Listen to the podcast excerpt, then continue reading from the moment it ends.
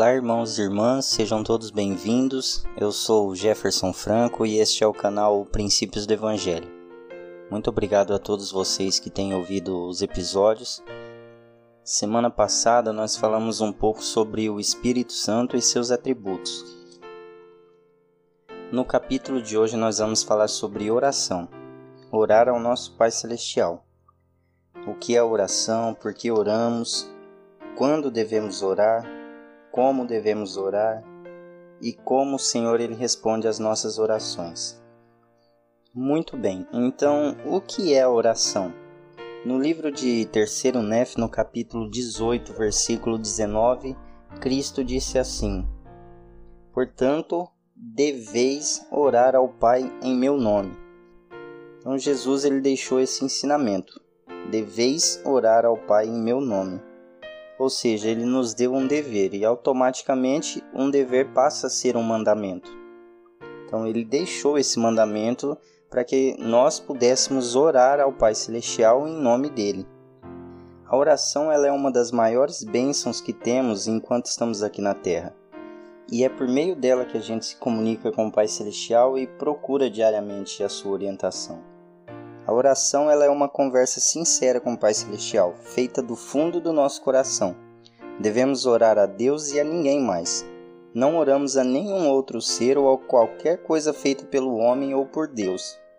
Em Êxodo 20, do versículo 3 ao versículo 5, nós lemos assim: Não terás outros deuses diante de mim. Não farás para ti imagem de escultura, nem semelhança alguma do que há em cima nos céus, nem embaixo na terra nem nas águas debaixo da terra. Não te encurvarás a elas e nem as servirás, porque eu, Senhor teu Deus, sou Deus zeloso, que visito a maldade dos pais nos filhos até a terceira e quarta geração daqueles que me odeiam. Ou seja, nós, membros da Igreja de Jesus Cristo, não oramos para ninguém, a não ser para Deus, nosso Pai Celestial, em nome de Jesus Cristo. Nós não oramos para nenhum profeta, não oramos para nenhum apóstolo, nós oramos apenas e unicamente para Deus em nome de Jesus Cristo. E por que oramos? Desde o princípio do mundo, a oração tem sido uma parte importante do Evangelho. Um anjo do Senhor ordenou Adão e Eva que se arrependessem e que clamassem ao Pai em nome do Filho. Está em Moisés capítulo 5, versículo 8. Esse mandamento ele nunca foi retirado da terra. A oração nos ajudará a nos aproximar de Deus, Todos os nossos pensamentos, nossas palavras e nossas ações são influenciados por nossas orações. E nós oramos para pedir forças para que nós possamos resistir às tentações de Satanás e seus inimigos.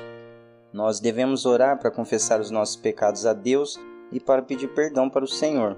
Devemos orar pedindo a orientação e ajuda do Senhor em nossa vida diária.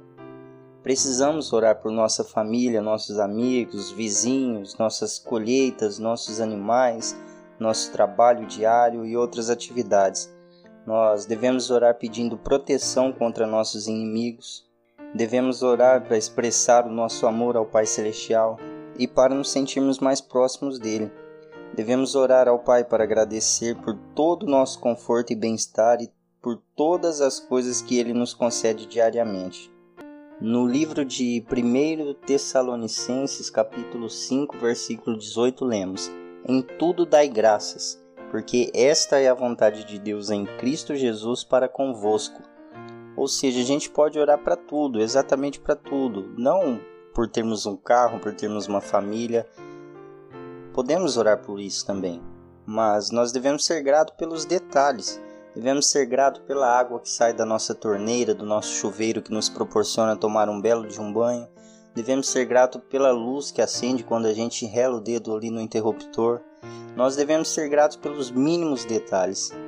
Devemos ser gratos por aquela cama, aquele colchão que nos conforta, aquela coberta que nos agasalha, aquela roupa que o Senhor nos proporcionou que a gente pudesse tê-la para vestir. Nós também precisamos orar ao Pai Celestial pedindo forças para viver o Evangelho diariamente. Nós devemos orar para nos conservar no caminho reto e apertado que conduz à vida eterna. Devemos orar a Deus, o Autor de toda retidão, para que sejamos justos em pensamentos, palavras e ações no nosso dia a dia, para que nós não magoamos e ofendemos ninguém com as nossas escolhas, com o mau uso de nosso livre-arbítrio. Enfim, existem muitas coisas boas que a gente pode orar ao Pai Celestial. Agora, quando devemos orar? Somente ao levantar e ao deitar? Como que eu faço? Nós podemos orar sempre que sentimos a necessidade de nos comunicar com o Pai Celestial, seja em silêncio ou em voz alta. Em certos momentos precisamos ficar sozinhos para abrir o nosso coração ao Pai Celestial. No livro de Mateus, no capítulo 6, versículo 6, Cristo ensinou: Mas tu, quando orares, entra no teu aposento e fechando a tua porta, ora teu Pai que está em oculto, e teu Pai que vem em oculto te recompensará publicamente. Além disso, nós podemos orar durante nossas atividades diárias, podemos orar durante as reuniões da igreja, em casa, ao andar na rua sozinho, enquanto trabalhamos ou preparamos uma refeição ou ao fazer qualquer outra coisa em qualquer lugar. Podemos orar a qualquer hora do dia ou da noite, quando nós estivermos sozinhos ou acompanhados. Podemos ter o Pai Celestial sempre em nossos pensamentos. No livro de Alma, no capítulo 34, no versículo 27, lemos: Sim, e quando não clamardes ao Senhor, deixai que se encha o vosso coração voltado continuamente para Ele em oração pelo vosso bem-estar, assim como pelo bem-estar de todos os que vos rodeiam. Nós não temos um limite de oração, então nós podemos orar de acordo com as Escrituras em qualquer lugar, a qualquer hora do dia, seja sozinho, seja acompanhado, seja em voz alta ou em silêncio. Eu tenho o hábito de estar trabalhando e ao mesmo tempo poder estar fazendo uma oração em pensamento. O meu serviço me proporciona isso porque eu não trabalho muito com a mente, eu trabalho mais com o meu esforço físico. Então, o meu serviço me proporciona estar fazendo isso. Então, ao mesmo tempo que eu estou trabalhando, desenvolvendo meu serviço, eu consigo estar tá orando e falando com o Senhor. Ou quando, às vezes, quando eu estou andando de carro ou a pé, eu consigo elevar os meus pensamentos ao Senhor e fazer uma oração. Então, isso é possível até mesmo dentro de casa a gente pode fazer uma oração em pensamento. Mas também podemos pegar a nossa família, não necessariamente esperar chegar até a noite. Se existir uma necessidade de fazer uma oração para se tomar uma decisão, qualquer hora do dia pode unir a família, fazer uma oração para tomar uma decisão ou para agradecer algo. Mas ainda assim, é bom que nós possamos ter uma quantidade mínima de vezes para orar sozinhos e orar com a família. Nós devemos orar sozinho pelo menos todas as noites e todas as manhãs, no mínimo duas vezes ao dia, ao se deitar e ao se levantar. Como nós vimos, a oração ela é uma conversa sincera com nosso Pai Celestial. Então, à noite, nós vamos agradecer por tudo aquilo que o Senhor tem nos feito, por tudo aquilo que o Senhor nos proporcionou e nos deu, né? entre outras coisas. Podemos pedir também, claro, pela nossa proteção, pela proteção de nossa família, de nosso lar. E ao se levantar, que a gente possa estar com o coração cheio de alegria e agradecimento também, e novamente agradecer o Senhor e pedir para que Ele nos abençoe, que os nossos planos do dia a dia possam dar, dar certo. Tem uma escritura que eu particularmente gosto muito, que está no livro de Alma, em que Alma fala para um dos filhos dele. Ele diz o seguinte: está em Alma 37, versículo 37. Aconselha-te com o Senhor em tudo o que fizeres, e ele dirigir-te-á para o bem. Sim, quando te deitares à noite, repousa no Senhor, para que ele possa velar por ti em teu sono. E quando te levantares pela manhã, tenha o teu coração cheio de agradecimento a Deus. E se fizeres essas coisas, serás elevado no último dia. Que conselho magnífico! Mas também recebemos o conselho de fazer as orações familiares para que nossa família seja abençoada. Em 3 Nef 18:21 lemos: Orai ao Pai no seio de vossa família, sempre em meu nome, a fim de que vossas mulheres e vossos filhos sejam abençoados. Os líderes da igreja aconselham-nos a orar em família todos os dias de manhã e à noite. Aí vem a pergunta: Ah, mas eu não tenho que orar de manhã e à noite sozinho? Sim, mas você também tem que orar de manhã e à noite, mas você tem que orar também de manhã e à noite com a sua família. Existem famílias que não conseguem acordar todos no mesmo horário para fazer uma oração, mas com certeza, antes de dormir, dá para reunir toda a família e fazer uma oração. Uma pessoa faz a oração em voz alta, as outras ouvem e, se concordarem, falam amém no final. E na mesma ocasião, outras pessoas podem orar, cada um por sua vez. E também temos o privilégio de orar para agradecer os alimentos que o Senhor nos concede. Então nós oramos também antes das refeições, antes do desjejum de manhã, antes do almoço e antes da janta. Uma única pessoa pode fazer a oração, todos ouvem e dizem amém no final. Se caso eu estiver sozinho, eu posso fazer uma oração em pensamento também, para abençoar aquele alimento. E também iniciamos e terminamos todas as nossas reuniões da igreja com uma oração. Agradecemos ao Senhor por suas bênçãos e pedimos sua ajuda para que o adoremos de maneira que seja do seu agrado. E de que forma devemos orar? Bom, não importa onde nós estamos, se estamos em pé ou se estamos de joelhos, se oramos em silêncio ou em voz alta, se oramos a sós ou, ou em grupo, devemos sempre orar com fé, com um coração sincero e com real intenção. Ao orar ao Pai Celestial, nós devemos dizer-lhe o, o que realmente nós sentimos. Nós devemos confidenciar as coisas a Ele. Nós devemos pedir perdão, devemos suplicar ajuda, devemos agradecer a Ele, expressar todo o nosso amor. Não devemos é, ficar repetindo palavras e frases, no livro de Mateus, no capítulo 6, versículos 7 e 8, Jesus nos ensinou: E orando, não useis vãs repetições, como os gentios, que pensam que por muito falarem serão ouvidos. Não vos assemelheis, pois, a eles, porque vosso Pai sabe o que vos é necessário antes de vos lhe pedirdes. Devemos sempre pedir que seja feita a sua vontade, lembrando que o que desejamos talvez não seja o melhor para nós, e finalizamos nossas orações em nome de Jesus Cristo. A oração é como se nós fôssemos fazer uma ligação para o Senhor. Então, se essa ligação não for feita da forma correta, ela não vai chegar no destino certo. Então, qual a forma correta? Nós usamos quatro passos. Primeiro passo: nós oramos a quem? Nós oramos ao Pai Celestial, então nós temos que chamá-lo pelo nome. Então, o primeiro passo para se fazer uma oração, nós invocamos o Senhor seja como Deus, como Pai Celestial. E o segundo passo seria agradecer a Ele por tudo que Ele fez por nós. Então, nós abrimos nosso coração e agradecemos a Ele por tudo que nós queremos agradecer. O terceiro passo, nós vamos pedir. Pedir a Ele tudo o que nós precisamos, tudo aquilo que seja justo, com fé e acreditando que vamos receber. Então, nós vamos pedir. Por fim, nós vamos encerrar que o Senhor ele nos ensinou que nós devemos orar ao Pai Celestial em nome de Cristo. Então, por fim, nós vamos encerrar a oração falando em nome de Jesus Cristo. Amém. Somente dessa forma, somente com esses passos, a oração será completada. Então, se nós não orarmos a Deus e encerrarmos em nome de Cristo, não vai ser válida a oração. A ordem, se nós vamos pedir ou agradecer, isso não importa nós temos o hábito de primeiro agradecer para mostrar humildade e depois pedir, mas isso não importa se eu vou fazer uma oração só para agradecer ou se eu vou fazer uma oração só para fazer um pedido. O que importa é que nós possamos invocar o Pai Celestial no começo e encerrar em nome de Jesus Cristo. Amém. E ao orarmos ao Pai Celestial, nós devemos dizer-lhe o que realmente sentimos. E de que forma o Senhor ele responde às nossas orações? Por que, que vocês acham que às vezes o Senhor ele nem responde a gente? Ou às vezes nem sempre chega quando queremos ou da forma que queremos? Nós temos que entender que o Senhor ele responde às orações sim, ele responde às orações sinceras. E algumas vezes, ou melhor, nem sempre, a resposta será sim, porque o que pedimos talvez não seja o melhor para nós. Algumas vezes a resposta será sim, e teremos uma sensação de calor e conforto a respeito do que devemos fazer.